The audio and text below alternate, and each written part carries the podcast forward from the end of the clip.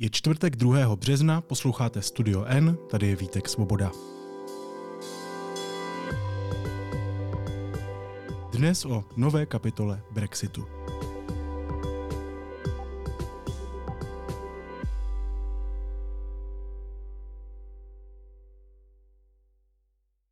Velká Británie a Evropská unie vyřešili poslední sporný bod, kterým přinesl Brexit. Budoucnost Severního Irska. The UK Prime Minister Rishi Sunak will meet the President of the European Commission later for what's being described as final talks on a new Brexit deal for Northern Ireland.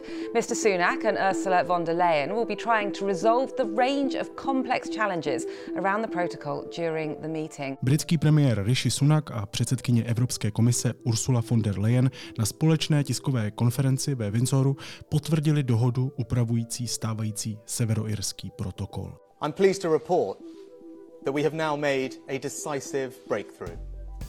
Together, we have changed the original protocol and are today announcing the new Windsor Framework. Končí teď tedy vleklá kauza Brexit. A v jaké kondici je po odchodu z Unie Velká Británie? O tom teď budu mluvit s expertkou na mezinárodní vztahy z projektu University Consortium při St. Anthony's College Oxfordské univerzity Magdou Lechtovou. Magdo, vítejte, dobrý den, zdravím vás do Velké Británie. Dobrý den, děkuji vám za pozvání. Magdo, dá se tedy říct, že Brexit je teď hotový?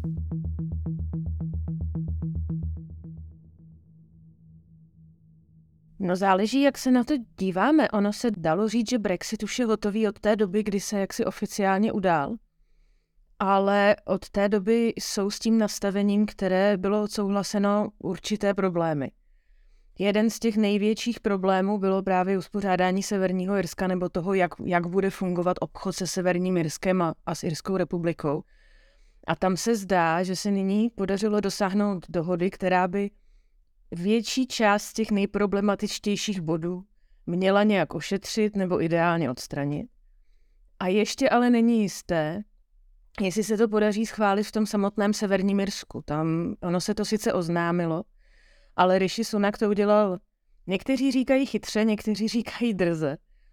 A, takže se napřed dohodl eh, s Evropskou unii, oznámili to, vyhlásili to ve Windsoru a teďka vlastně to předložili teprve všem těm dalším stranám, které se o to zajímají, k posouzení. Ten text nebyl známý předem a tím pádem vlastně my teprve uvidíme, jak se podaří Rishimu Sunakovi ten text té smlouvy prodat v samotném Severním Jirsku a také uvnitř, uvnitř jeho strany.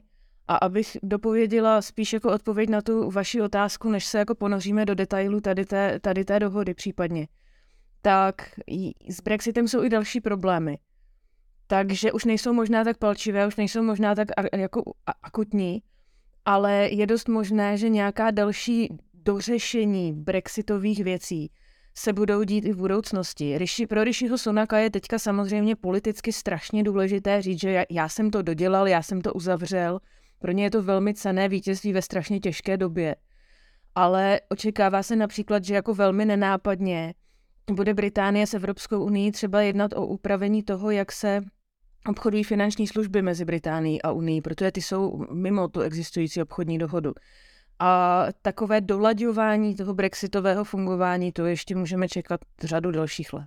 Ale tedy v momentě, kdy to všichni schválí, to znamená i samotné Severní Irsko, i, i, i, i britský parlament, který předpokládám taky ještě bude muset schvalovat, tak eh, je Brexit a myslím, ta jednání o něm, takové, takové ty zásadní velké body, které se vědělo, že přijdou eh, a že budou problematické, jenom se nevědělo, že to bude trvat, myslím, že skoro sedm let. Je to už hotové, tady ty zásadní velké body? Britský parlament by o tom měl rozhodnout, Rishi Sunak to slíbil, že jim to předloží ve správný čas, jak řekl, nebo tak nějak se vyjádřil ke, ke schválení. A pokud se to podaří, zejména tam se oči teďka momentálně upírají hlavně na tu unionistickou stranu.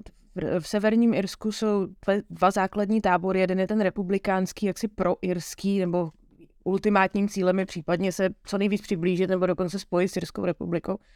A pak ten unionistický, kteří chtějí zůstat v Unii s Velkou Británií. A ta, ta dominantní strana toho unionistického tábora, ta byla vlastně nejvíc proti tomu, jak Severní Irsko fungovalo po Brexitu, který byl hotový, že jo. Bre- Brexit byl dodělaný Borisem Johnsonem v podstatě.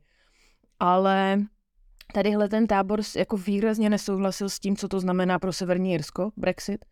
Nesouhlasil s tím do takové míry, že už vlastně rok snad, nebo možná ještě déle, asi rok, a nezasedá severoirský parlament, protože oni odmítli do něj nastoupit za, za téhleté situace. A nejvíc se jak si čeká na to, jak oni se postaví k téhleté smlouvě. A tam je potřeba říct, že všichni vlastně jsou z Brexitu už tak trošku unavení, nejenom jako Evropská unie, která už to jako dává velmi okatě najevo. Tam se dokonce říkalo, že Ursula von der Leyenová si mohla dovolit při tom jednání relativně velkou svobodu, protože to nekonzultovali s jednotlivými uh, zeměmi, jednotlivé deta- evropskými zeměmi, jednotlivé detaily té dohody. Protože ty první signály, které dostali od členských zemí Evropské unie, bylo, pokud to ochrání evropský trh, tak ať už si s nima děláte jako co chcete, my už jsme prostě všichni z toho unavení. A trošku to platí zřejmě i jako tady v Británii. Méně samozřejmě, tady je to jako palčivější problém.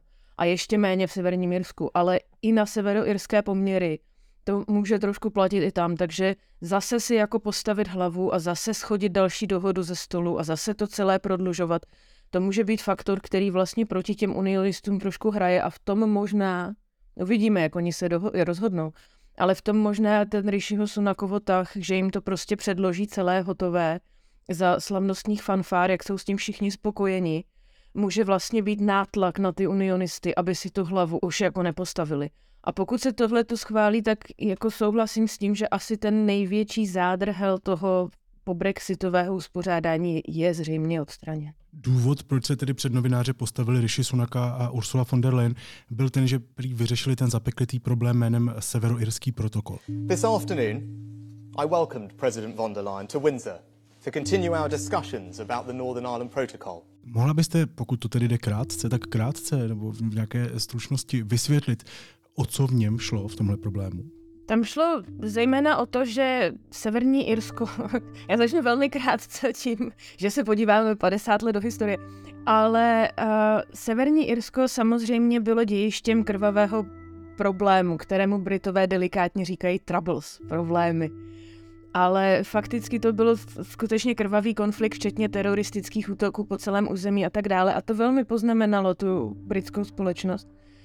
A ten konflikt byl ukončen v roce 97 velkopáteční dohodou, která garantuje vlastně volný pohyb všeho osob, všeho po Irském ostrově mezi Irskou republikou a Severním Irskem. Tam je přímo řečeno, že tam nesmí být žádná fyzická hranice. Už jenom proto, že například ty posty na té fyzické hranici se velmi často stávaly terčem těch útoků. Takže jako nedávat ani jako záminku na to tam cokoliv nainstalovat, aby to někdo jako vyhazoval do povětří.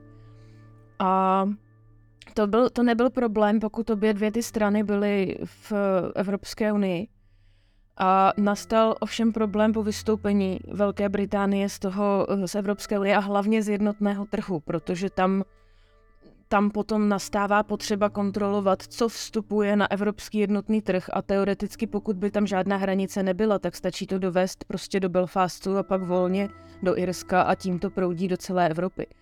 Takže pro Evropu bylo naprosto zásadní tam nastavit nějaké kontrolní mechanismy.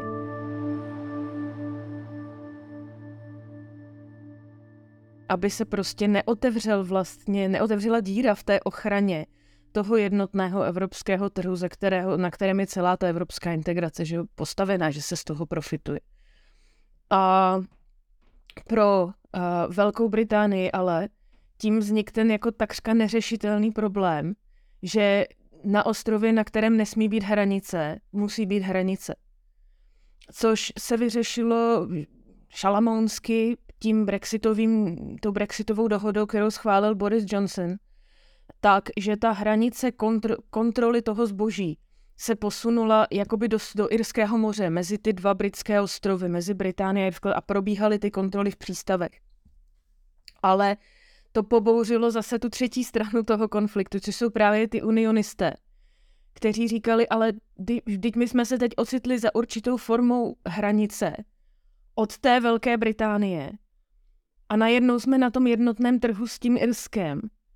Kromě toho Irsko udělalo několik z irského pohledu vstřícných kroků během Brexitu. Oni například nabídli severoirským studentům, že mohou prostřednictvím irských univerzit nadále pokračovat v programu Erasmus.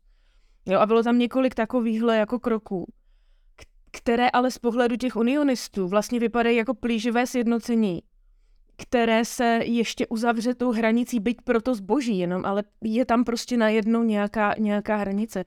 A to oni za žádnou cenu nechtěli připustit. Takže to byl ten, ten klíčový problém. Prostě na ostrově, kde nesmí být hranice, musí být hranice. Ta se posunula na moře, kde ji ale zase nesnesou ti, kteří jsou jaksi proto setrvání v té Velké Británii. No a tohle se vlastně snažil vyřešit nejeden britský politik, nejeden britský premiér. Teď se tedy Rishi Sunak eh, tváří minimálně, že to vyřešit dokázal. Víme jak? Vy říkala jste, že ten dokument je neveřejný, ale víme, co je obsahem té nové dohody? Oni už to teď zveřejnili, to už je jako dostupné. A já se teď nechci tvářit, že jsem úplně odborník na mezinárodní obchod a mezinárodní právo, protože nejsem ani jedno, takže všechny jaksi posluchače, kteří jsou, tak se jim předem omlouvám. Ale ty základní dvě opatření by měla být taková, že vlastně zboží, které pokračuje ze severního Irska kamkoliv dále, bude nadále kontrolováno, takže ta hranice v tomto ohledu tam zůstává zachována ale zboží, které jde pouze do severního Irska, tak kontrolováno být nemusí. Za žádným jaksi způsobem. A je považováno za jako domácí prostě vnitrobritské zboží. A toho by mělo být dosaženo tím, že se Evropská unie a Velká Británie dohodly na sdílení dat o tom, jaký obchod tam probíhá. Takže jak si Evropská unie by měla mít přesně, jak, jak tam asi všechno bude mít nějaký kód, prostě všechno se musí označit. A Evropská unie by měla mít vlastně přesně přehled o tom, co tedy do Severního Irska je vyvezeno a pokud se část toho zboží začne objevovat někde po Evropské unii, tím, že jako skrz Irsko to nějak proteče pryč, nebo na irském trhu, tak z toho případně Evropská unie může vyvozovat nějaké následky ale všechno, co je v tom, teda jako oni tomu říkají zelený pruh a červený pruh, tak všechno, co je v tom zeleném pruhu, tak by prostě mělo skončit v Severním Irsku, tam se to spotřebuje a je to považováno vlastně za vnitro, vnitro britské zboží. A tím, že se dohodli si budou věřit a sdílet tyhle ty údaje o tom obchodu, tak tohle to je možné. A druhá klíč, druhé klíčové opatření, které tam je, tak je, že pokud to navrhne jedna třetina severoirského eh, parlamentu, a oni budou muset slíbit, že to budou dělat jenom opravdu jako v nouzových případech, tak některá pravidla evropského jednotného trhu by nemusela platit v severním Irsku. Ale v případě, že Evropská unie s tím nebude souhlasit, s tímhletím, nebo bude mít pocit, že to zneužívají severní Irové, tak eh, pořád o tom bude rozhodovat um, ten evropský, evropský soudní dvůr. Kdo, kdo má pravdu, zda, zda je možné jako ta pravidla pozastavit nebo, nebo musí být aplikována. Takže to jsou takové dvě klíčové dohody v tom, v tom protokolu. To je zajímavé, zní to jako, že tam jsou trošku šedá místa nebo takové otazníky, ale co, co, ani já nejsem odborník na tuhle oblast. Um, Dá se teď zhodnotit, když víme tedy, na čem se dohodli a je to celé takové slavnostní, eh, kdo nakonec musel dělat ústupky? Kdo, dá se říct, kdo tu přetahovanou, myslím tu Brexitovou, tedy Evropa, Evropská unie versus eh, Velká Británie. Kdo, kdo ji nakonec vyhrál v tomhle případě, nebo tady vlastně o takovouhle přetahovanou ani nešlo? Já si nemyslím, že je úplně nejšťastnější to stavět jako přetahovanou. A myslím si, že právě tenhle ten úspěch může být produktem toho, že Rishimu Sunakovi se možná podle všeho podařilo to trošku přehrát z pozice přetahovaná do pozice vyjednávání. Boris Johnson se také snažil vyřešit tenhle ten problém se Severním Irskem, ale snažil se ho spíše řešit nátlakem na Evropskou unii. On připravil zákon, který by umožnil Británii, umožnil z britského pohledu, um, ignorovat Evropský soudní dvůr a jak si upravovat si ta pravidla tak, jak je Británie potřebuje. A Evropská unie hrozila tím, že samozřejmě mezinárodní právo je nadřazeno tomu a že, že tím jako poruší to mezinárodní právo a že, že tím dehonestují vlastně celou důvěryhodnost Velké Británie. Ale tenhle ten zákon byl předložen do parlamentu a Rishi Sunak a ho tam zaparkoval a nijak se neměl k tomu ho jako schválit. A Listrasová ta ho vlastně psala ještě jako Johnsonová ministrině, takže ta zřejmě by možná šla tou samou cestou. Ale Sunak ne.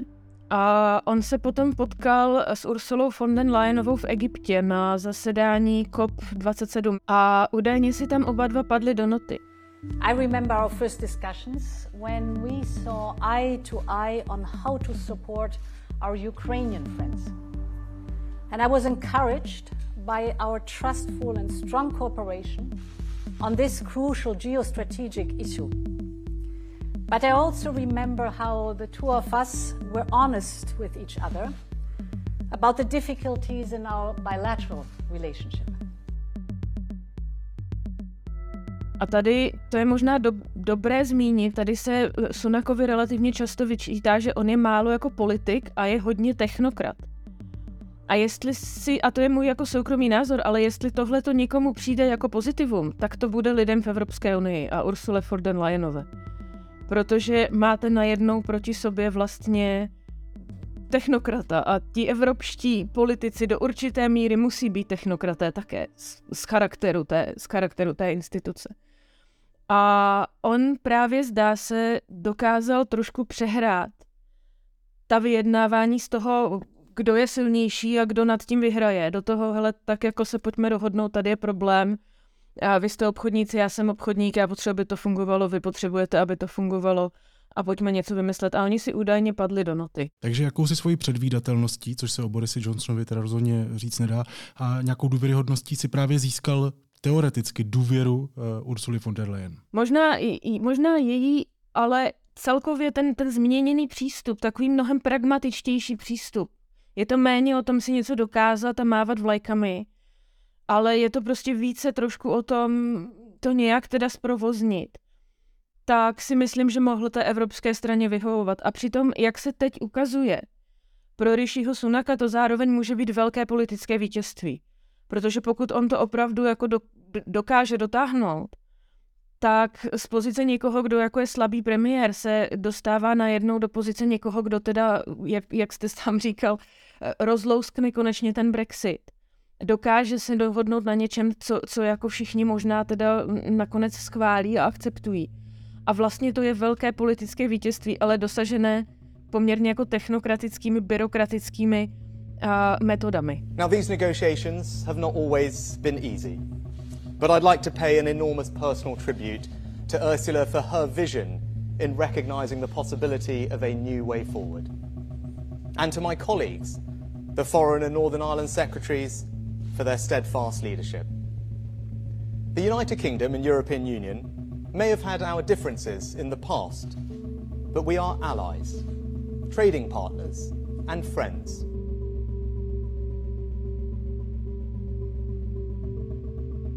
Vy o tom teď sama mluvíte a mluví o tom tak i eh, šéfka Evropské komise Ursula von der Leyen. Um, ona mluví o nové kapitole ve vztazích mezi Londýnem a Evropskou unii. Um, víme tedy, jaké ty vztahy budou? Můžeme to aspoň tušit, jak ta kapitola, o které mluví, ta nová kapitola, bude vypadat? Tak já si, já si myslím, že to, v co jaksi pro, pro evropská část Británie doufá a já si myslím, že jako ra- racionálně by to bylo možná lepší řešení, je jako užší spolupráce.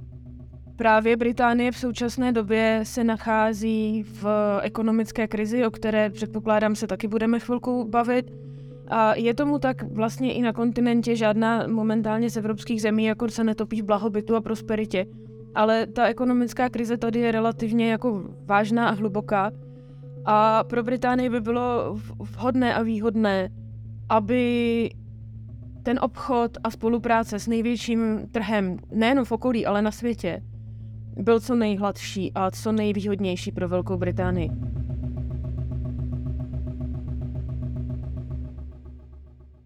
Takže odstranit ty negativní emoce, odstranit takovéto zaseknutí se a vzájemnou nedůvěru, to si právě myslím pak může odblokovat takové jako menší, méně nápadné ale možná stejně významné dohody právě v otázkách třeba těch finančních služeb nebo některých dalších, uh, některých dalších uh, ekonomických odvětví, jako je, jako je třeba i show business, protože třeba britští umělci hodně řeší, že, že nemají třeba dost volných dní v rámci nového vízového režimu na to, aby mohli udělat celou tour třeba po Evropě, že jako těch 90 dní si prostě vyčerpají. Uh, takže takovéhle jako menší věci se možná mohou s nás odblokovat, když ty dvě strany jako si udrží nějaký optimismus a jako vzájemnou důvěru. Myslím, že teď je na to nakročeno. Zda to, zda to jako vydrží, to, to už je druhá otázka samozřejmě.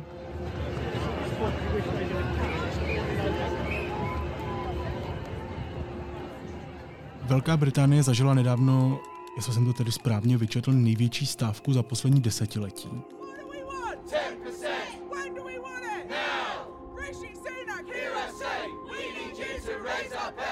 Do práce nenastoupilo až půl milionu zaměstnanců v mnoha různých odvětvích. My jsme museli dokonce dnešní rozhovor nahrávat taky později, než jsme zvyklí, právě kvůli stávci, jestli jsem to správně pochopil. Ano, je to, je to tak, protože stávkovali uh, učitelé v naší základní škole a já jsem potřebovala získat čas na péči o dítě. Zajímá mě, co se to děje ohledně stávek? Za co nebo proti čemu Britové a Britky aktuálně protestují? Co je to nejpalčivější? Můžu vám dát velmi krátkou odpověď a to je za zvýšení platu, eh, nebo vám mohu dát relativně delší odpověď a to je proč chtějí zvýšit platy. Budu rád za tu delší odpověď. Výborně. Tak eh, tam se nevrátíme desetiletí, ale vrátíme se jenom do uh, ekonomické krize 2008, která v roce vlastně 2007-2008, kdy vypukla ta velká krize ve světovém finančnictví, tak Velká Británie byla ohromně tohletou krizí zasažená, protože Velká Británie byla jedním vlastně ze srdcí a jader světového finančního systému. A od té doby vlastně v roce 2010 se dostali k moci eh, konzervativci a jejich léčba toho, těch problémů ekonomických, kterých se tehdy Británie nacházela, tak spočívala v, v úsporách. Po té pravi, po, po pravicové, po pravicovu, méně regulace, méně, menší stát volnější trh a uvidíme. Což ve výsledku nakonec, tak jak se jako vyvinuly ty další podmínky fungování Velké Británie ve světě a, a další podmínky ekonomické světové, tak to ale vedlo k tomu, že eh, britské veřejné služby jsou už vlastně roky poměrně skromně financované a snaží se je držet na takovém jako minimální úrovni. To též platí i o zdravotnictví, do kterého se tady sice líje ohromné množství peněz. Tady je státní zdravotnictví, které je zdarma. Lije se do něj ohromné množství peněz, ale na druhé straně Každý rok se tam sice přidávalo, ale přidávalo se tam trošku méně, než byla inflace, takže vlastně de facto se ubíralo. A do toho velmi výrazně rostla poptávka, zejména po těch zdravotních službách, protože Britové, jako všechny evropské národy, stárnou, potřebují více zdravotní péče. A tohle to vlastně za ty roky se postupně tak jako kumulovalo. Takže už se mluvilo o tom, že britské zdravotnictví je jako v krizi vlastně předtím, než přišlo to, co se děje v současné době. A pak do toho přišla pandemie. A ta vlastně dorazila to zdravotnictví. Tam dodnes se nedohnaly všechny operace, které se, které se uh, odložily, ani zdaleka. A pak přišla ekonomická krize s vysokou inflací, která vlastně dorazila ty ostatní služby. Takže ti lidé ve veřejných službách v Británii mají pocit, že vlastně nemají pořádné platy už roky, že jim ty platy rostou pomaleji než v soukromém sektoru a že teď, když je inflace tady kolem 10%, takže prostě berou málo a že by si zasloužili konečně pořádně přidat. A to se bohužel pro ně a pro vládu a pro všechny uživatele veřejných služeb a stalo ve chvíli, kdy jako britský stát nemá moc peněz opět na rozhazování právě zase díky celé, celé řadě a jako věcí pod kontrolou i mimo kontrolu té vlády. A to, to potom vrcholí těmi stávkami, protože stát ne, nenabízí, nenabízí moc, eh, moc vysoké odměny, které by si ty odboráři pam, jak si představovali. Tím pádem se stávkuje už vlastně od léta. A pak tedy ten poslední bod, který vy jste zmínila, byla ta šílená inflace, která se týká v podstatě všech, eh, nejen Británie. Naposledy jste ve studiu N před zimou eh, mluvila o tom, že ta zima bude těžká eh, vzhledem k inflaci, k cenám energií, že se celkem jistě budou muset rodiny v Británii dost zásadně uskromnit, některé narazí na úplné dno. A mm, vlastně jsme si řekli, že tu zimu zhodnotíme na jaře. Dá se říct, jaká ta zima tedy byla, možná i ve spojení s těmi stávkami? Pro mnoho lidí skutečně těžká byla. A v Británii tam je možná dobré jenom si říct, že ten britský systém je takový na půl cesty mezi Evropou a Spojenými státy. Do určité míry takový jako méně sociální, více dravý. A tak je tady, i když má státní zdravotnictví, ale je, je to trošku dravější, než na co jsme jako si zvyklí, uh, například v Čechách. A tak opravdu velkém množství lidí, ona vyšla nedávno studie, která mapuje rok 2020-2021. A tam se tvrdí, že jedna z pěti rodin vlastně žije jako v, v chudobě, v podmínkách, jako že si ne, ne, nemohou si dovolit jako, jak si všechny základní, základní služby. A tohle to samozřejmě, to zdražování, které postihlo nás v posledních měsících všechny, tak eh, to znamená, že jako ohromné množství lidí a dětí eh, čelí velkým potížím na té úplně nejzákladnější rovině. A teď je tady iniciativa, která už se objevila během, to vlastně poprvé přitáhlo moji pozornost. Já jsem k tomu byla taková jako ignorance, přiznám. Poprvé to přitáhlo moji pozornost během pandemie, kdy, když se zavřely školy, tak se rozběhla velká diskuze o tom, kde ty děti, které mají nárok na, šk- na jídlo zdarma ve škole do určitého věku, tak kde budou jíst. A že pro jako velké množství dětí, a pak jsem se dověděla, že až jedno z pěti, je to třeba jediné jako pořádné jídlo, které za ten den mají. A tehdy vlastně mm, známý fotbalista Marcus Rashford si na tom vlastně vydělal eh, nakonec eh, povýšení na rytíře, protože rozběhl takovou velkou kampaň za, za to rozdávat vlastně nějaké jídlo těm rodinám, eh, které, přiš, které přišly o ty, o ty obědy zdarma. A teď s touhletou krizí, s tou inflací, se to téma objevuje znova. Že objevují se návrhy na to, že by všechny děti na základních školách, nejenom ty mladší, které to mají teď, které na to mají nárok teď, ale že by všechny děti na základních školách měly jídlo zdarma, protože je to pro ně jediné pořádné jídlo. A objevily se i články, na, vždycky je dobré si přečíst Guardian na tahle ta témata, a objevily se i články třeba o tom, že učitelé nosí do školy zubní pasty a kartáčky na zuby, protože si všimli, že dětem se prostě výrazně začaly zhoršovat jako kvalita zubu a tak jim prostě rozdávají kartáčky a zubní pasty, aby si děti měly čím čistit zuby. Takže ta, ty nůžky jsou jako rozevřené relativně významně. Má to etnický taky prvek v sobě. Častěji jsou rodiny, které uh, jsou vedeny osobami nejčastěji jaksi azijského původu, bangladešské, bangladešské rodiny, pakistánské. Oni to jsou Britové, ale ty, ten ten původ je v těchto těch zemích, tak častěji tak čelí vlastně téhle velké chudobě až dvakrát častěji než rodiny, které jsou vedeny jaksi bílými Brity.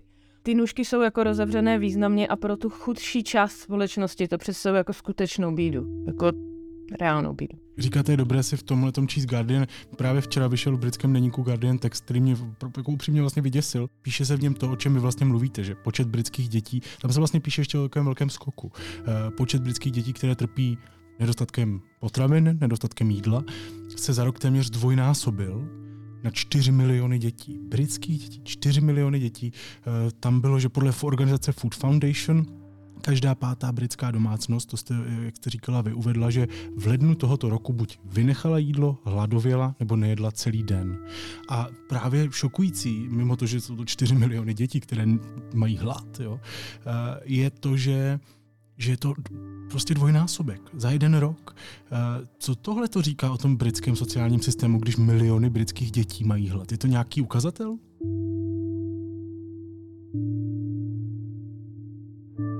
Ono také ten, ten skok je takový, protože relativně dost rodin je uh, na té hraně. A také uh, ten skok je trošku udělaný tím, že během covidu bylo vlastně, byla vlastně větší podpora trošku. Během covidu byly některé programy, které vlastně tyhle ty rodiny, které jako se pohybují na těch statistických jako hranách, tak je mohly vytáhnout trochu nahoru.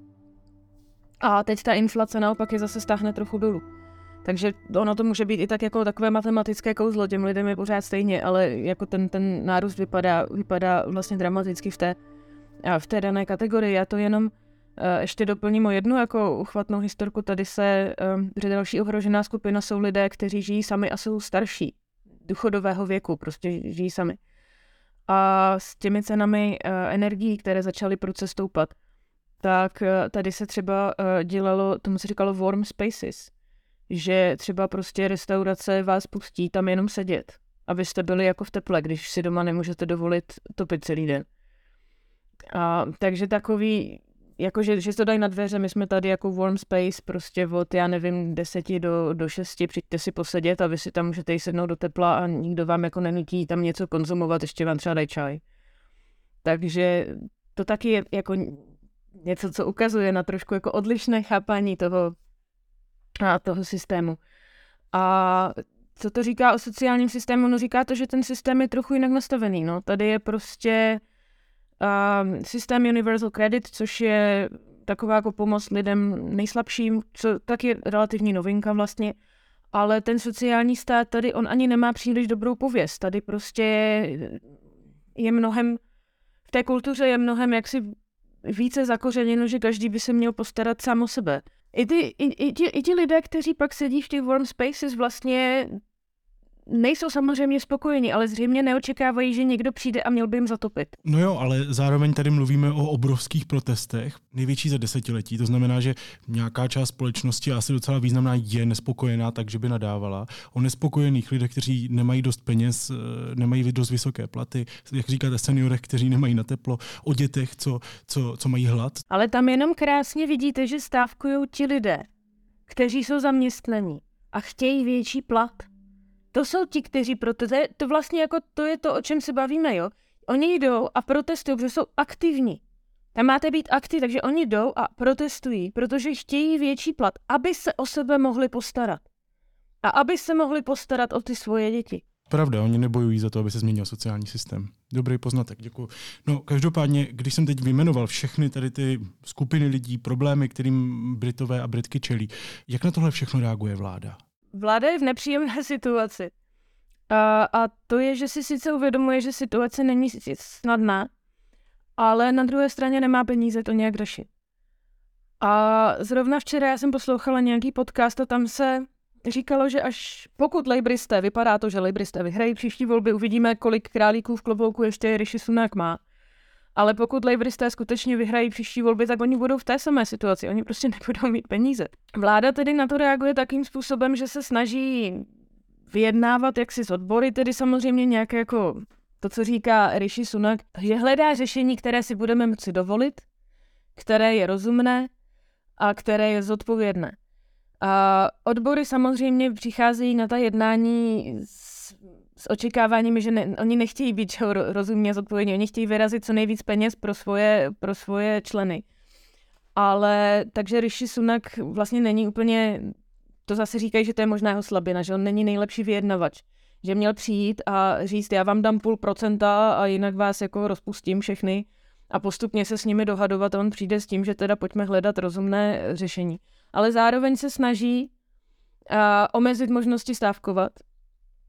Takže tady navrhli uh, poměrně drakonické zákony ohledně toho, zda se, jak se bude stávkovat, které by umožnily v podstatě vládě definovat, co znamená jako minimální, minimální služba, kterou potřebujeme od toho daného odvětví. A tu by, to by pak předali těm jaksi od, těm jaksi zaměstnavatelům a ti zaměstnavatelé by mohli vytipovat konkrétní osoby a zakázat jim stávkovat, v podstatě nutit do práce, aby se jako splnila to, to, to kvórum toho, co potřebujeme. Je to velmi jako kontroverzní opatření, teď je taky v parlamentu projednáváno a vlastně se, jak si už teď v Británii není úplně snadné stávkovat. Od Margaret Thatcherové vlastně a ty odbory byly postupně dost jako rozprášeny a oslabeny. Takže to je ale další možnost, o kterou se Rishi Sunak snaží jako omezit trochu uh, ty možnosti, uh, ty možnosti vyjadřovat ten, tu nespokojenost a kazit tu dobrou, kazit tu dobrou, ná, tu dobrou náladu. Takže řešením té vlády, toho, že má tady řadu nespokojených občanů, kteří třeba nevychází z penězi, je to, že se jich pokusí nedovolit stávkovat. Stížit to trošku, ano. Ale zároveň oni jako nabízí jako zvýšení těch jako platů, teďka ti odboráři na to nechtějí přistoupit. Jo, ono je to opravdu jako těžká situace, když zejména třeba v tom zdravotnictví ti lidé opravdu neberou jako moc peněz, zejména v těch pomocných jako profesích, dělají jako velmi náročnou a velmi zodpovědnou práci. A velmi dlouhé hodiny, protože neustále zpracovávají jako ty, ty, ty, ty odložené operace a nejrůznější další zákroky. A člověk, a vlastně i ta veřejnost jim relativně jako přeje. V Británii zase to je také dobré si možná říct, že v Británii vlastně stávky nejsou jako oblíbené veřejností. A na, na tomto na konci vyhrála Margaret Thatcherová, že jako došla veřejnosti vlastně jako trpělivost. Oni vykreslili ty odborářské předáky jako tak jako barony, parazity, kteří prostě nechtějí dělat a chtějí jenom jako vysávat peníze z, který, jako z daní jiných lidí. Ale to už teďka nejde udělat, protože jednak ty odbory jsou menší, jsou mnohem slabší a jednak taky zastupují NHS, která nás tady dva roky teďka tahala všechny jako z problému zdravotnictví britské a které je nejpopulárnější, suverénně nejpopulárnější institucí ve Velké Británii. Takže ono, ono do určité míry jako to taky nejde, aby ten Sunak jako vykreslil jako nějaké padouchy, ale zároveň prostě nemá peníze, které by jim, eh, které by jim jako mohl, mohl nalít. Takže ta situace pro něj v tomhle ohledu jako rozhodně není, rozhodně není jednoduchá. V posledních letech se tedy mluvilo o kolabujícím zdravotnictví v Británii, nedostatku například pohoných hmot, eh, nepříznivých dopadech eh, covidové krize i Brexitu, teď aktuálně, nejen aktuálně, ale i aktuálně stávkách. Británii se samozřejmě týká vysoká inflace, nejistota z budoucnosti. Ehm, na vzdáleného pozorovatele, tedy v tomhle případě na mě, eh, to opravdu působí jako krize za krizí. Je to, je to zdání? No já jako na blízkého pozorovatele tady, tady v Británii to také působí trošku jako, jako krize za krizí. Mm, na, na druhé straně třeba teď zrovna ten severoirský protokol je jako zřejmě krok správným směrem. A stejně tak se zdá, že ta strašně hluboká krize v tom zdravotnictví je jako opravdu nesnesitelná a ohrožuje lidské životy. A že ne, nebude možné problém britského zdravotnictví už tak jako dál valit před sebou, že bude, bude jako nutné s tím trošku něco jako udělat. A stejně tak nevýhody Brexitu se jako ukazuje, že prostě je, je nutné já, já to strašně nerada říkám, že já jsem proti Brexitu jako zuby nechty.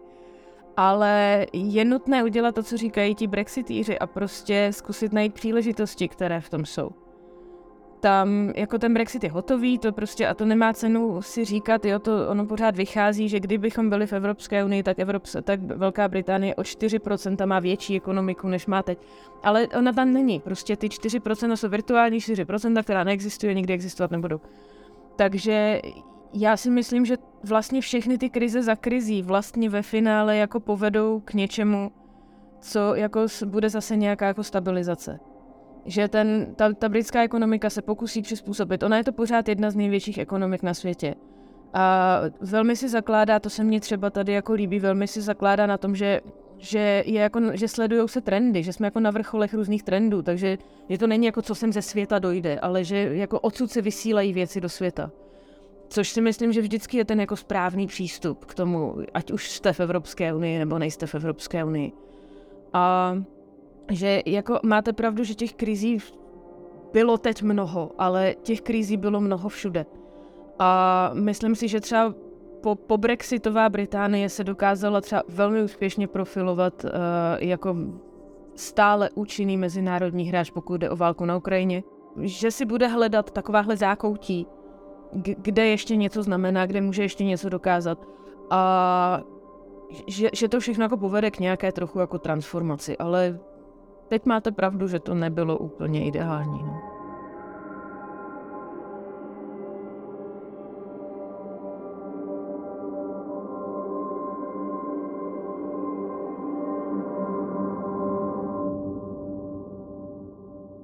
Říká expertka na mezinárodní vztahy Magda Lechtová. Magdo, děkuji vám, mějte se dobře a na viděnou.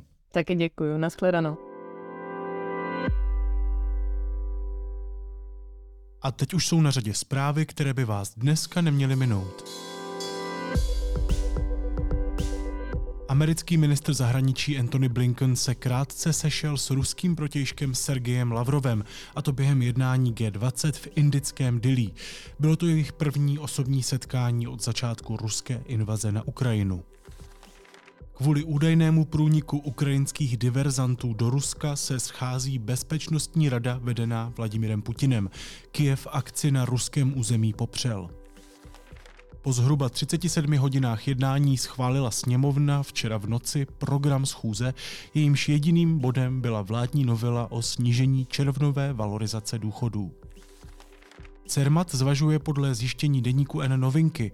Středním školám by mohl v příštích letech nabídnout dobrovolnou jednotnou přijímací zkoušku z angličtiny a některé otevřené úlohy by mohla hodnotit umělá inteligence. A státní veterinární zpráva od zítřka ruší zákaz venkovního chovu drůbeže. Původně ho zavedla kvůli ptačí chřipce. A na závěr ještě něco, co mě zaujalo a možná by mohlo i vás. Linda Ronstedt je americká hudebnice, teď už v důchodu, která od 60. let přes 70. 80. až po 90. Eh, vydávala vlastně velmi úspěšná alba. Získala 11 Grammy, tři American Music Awards, eh, dvě Academy of Country Music Awards, eh, získala i Emmy Awards, je to ceněná hudebnice a taky hudebnice, o které jsem vlastně neměl moc ponětí. Až do nedávného vydání třetího dílu seriálu Last of Us.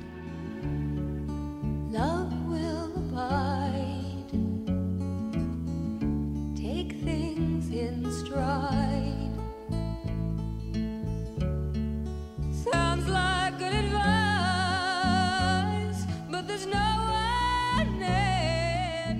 O tom už jsem tady mluvil. Obzvlášť ten třetí díl je opravdu velká emotivní ždímačka v tom nejlepším slova smyslu.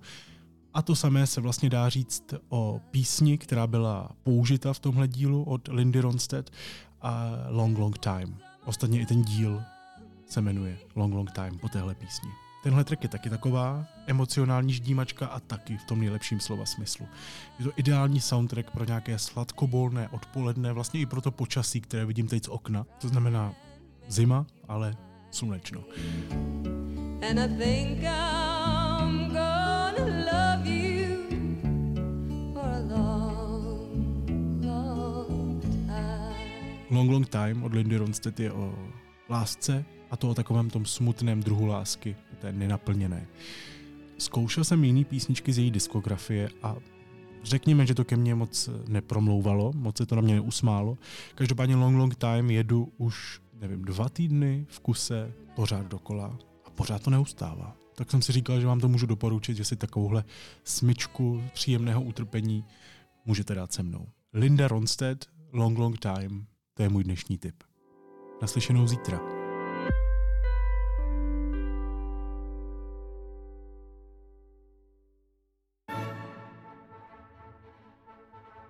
Smetanova Litomyšl, Národní festival s dechberoucím géniem loci. 34 pořadů voní tématem krásných časů Bel Epok. Litomyšl jimi vykvete počátkem letošního léta. Česká filharmonie s Tomášem Netopilem, Otelo, Prodaná nevěsta, Schenbergovi písně z Guré a mnohé další. Vstupenky v prodeji od 1. března. Smetanova Litomyšl CZ.